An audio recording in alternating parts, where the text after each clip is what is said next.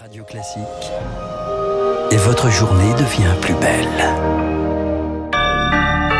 Excellent début de journée à l'écoute de Radio Classique. Il est 6h30. Voici votre premier journal.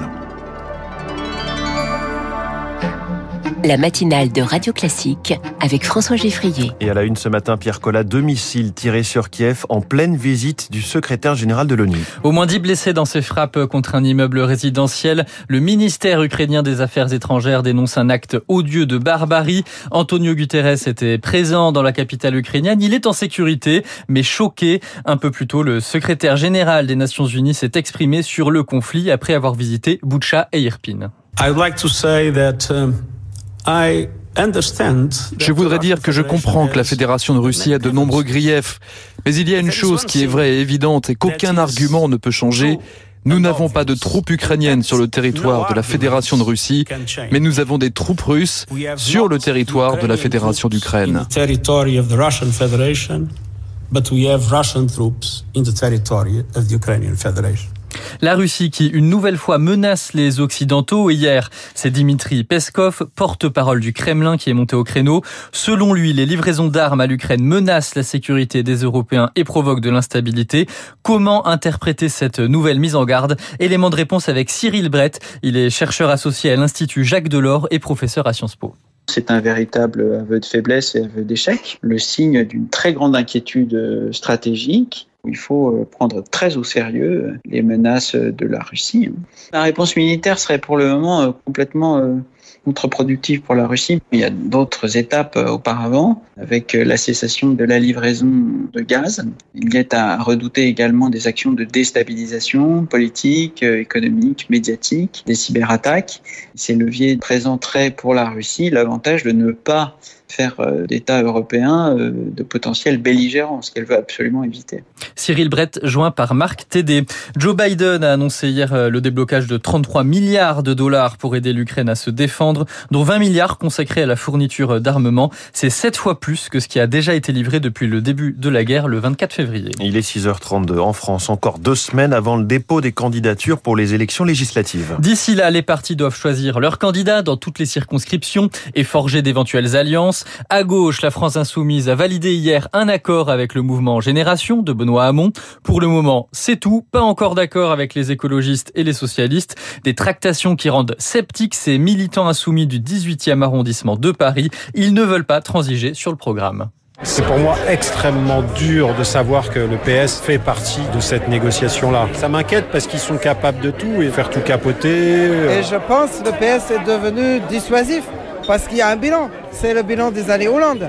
Et ce bilan, il est horrible. Alors je pense à Europe Écologie, les Verts, ça tangue. Surtout pas de compromis. Ça sera vraiment euh, de la lâcheté. Quel compromis faire sur l'âge de la retraite, sur le SMIC à 1400 euros? Nous, on sera là pour lui dire euh, Jean-Luc, fais gaffe, hein, trahison, trahison des appareils.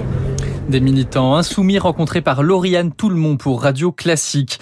Du côté du Rassemblement National, la campagne des législatives a été officiellement lancée hier. Jordan Bardella était dans le Var, à Fréjus. Il en a profité pour dévoiler les noms des candidats dans le département.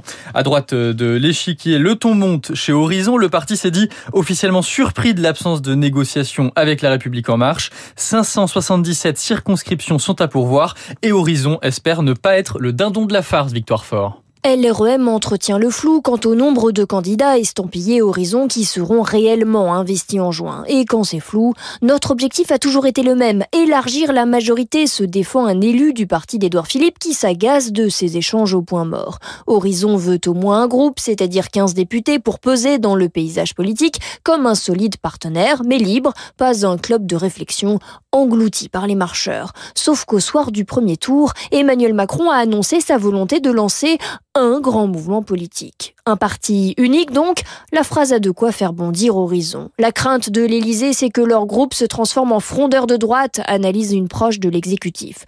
Tout cela va se terminer dans le bureau du président pour arrêter la carte des circonscriptions accordées, croit un allié du maire du Havre, serein, mais qui anticipe tout de même des opérations kamikazes ou des candidats Horizon affronteront des marcheurs. Les explications de Victoire Fort. Une enquête pénale ouverte contre Jean Lassalle par le parquet de Pau. L'ex-candidat à la présidentielle est poursuivi pour des infractions au code électoral.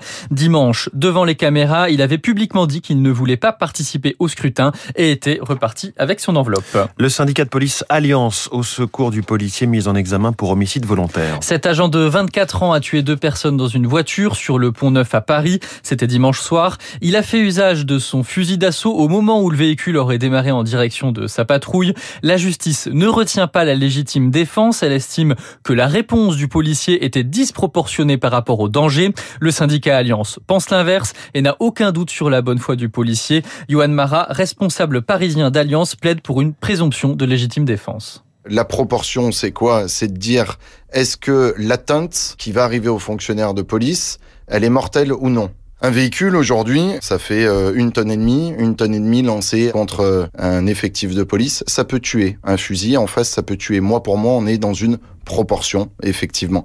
Maintenant, moi, mon collègue, il a pas tiré pour tuer. Il a tiré pour neutraliser et pour arrêter le véhicule. La légitime défense, elle doit être reconnue et il doit y avoir une présomption de légitime défense. Ça devrait être à la justice et au parquet de démontrer qu'il n'y a pas légitime défense. Johan Marat au micro d'Augustin Lefebvre, le syndicat d'Alliance Police qui appelle un rassemblement lundi devant le palais de justice de Paris. En sport, Marseille a perdu mais l'espoir demeure. Défaite en demi-finale de Ligue Europa conférence hier soir. L'OM s'est incliné 3-2 face au Feyenoord Rotterdam. Les Marseillais peuvent encore se qualifier en remportant le match retour. Ce sera dans une semaine au Vélodrome. Merci, c'était le journal de 6h30 signé.